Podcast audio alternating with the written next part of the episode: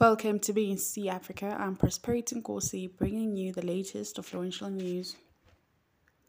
Acting KwaZulu-Natal Judge President Isaac Madondo will today give his ruling on whether Misuzulu can become the Zulu King. Whichever way he rules, it is likely the legal fight over who should succeed to the throne, which has already divided the royal family, will not end there and may be taken on appeal. The third installment of the State Capture Commission of Inquiry's report has been handed over to President Cyril Ramaphosa and made public. The report comprises of four parts, all focusing on Bosasa, the company which is now known as African Global Operations, used fronts to get kickbacks in exchange for lucrative government contracts. According to the report, corruption was Bosasa's way of doing business.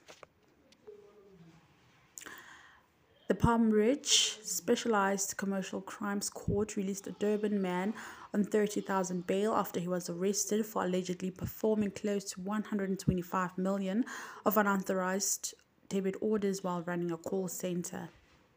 Police said Jason Foster, 39 years of age, was arrested on Sunday at the OR Tambo International Airport after arriving on a flight from England. South Africa, which has faced criticism for apparent policy inconsistency and failure to condemn Russia's invasion of Ukraine, is said to resist pressure from the EU to toughen its stance. The country is said to maintain a neutral stance on the UN resolution that is due to be debated and subjected to a vote today.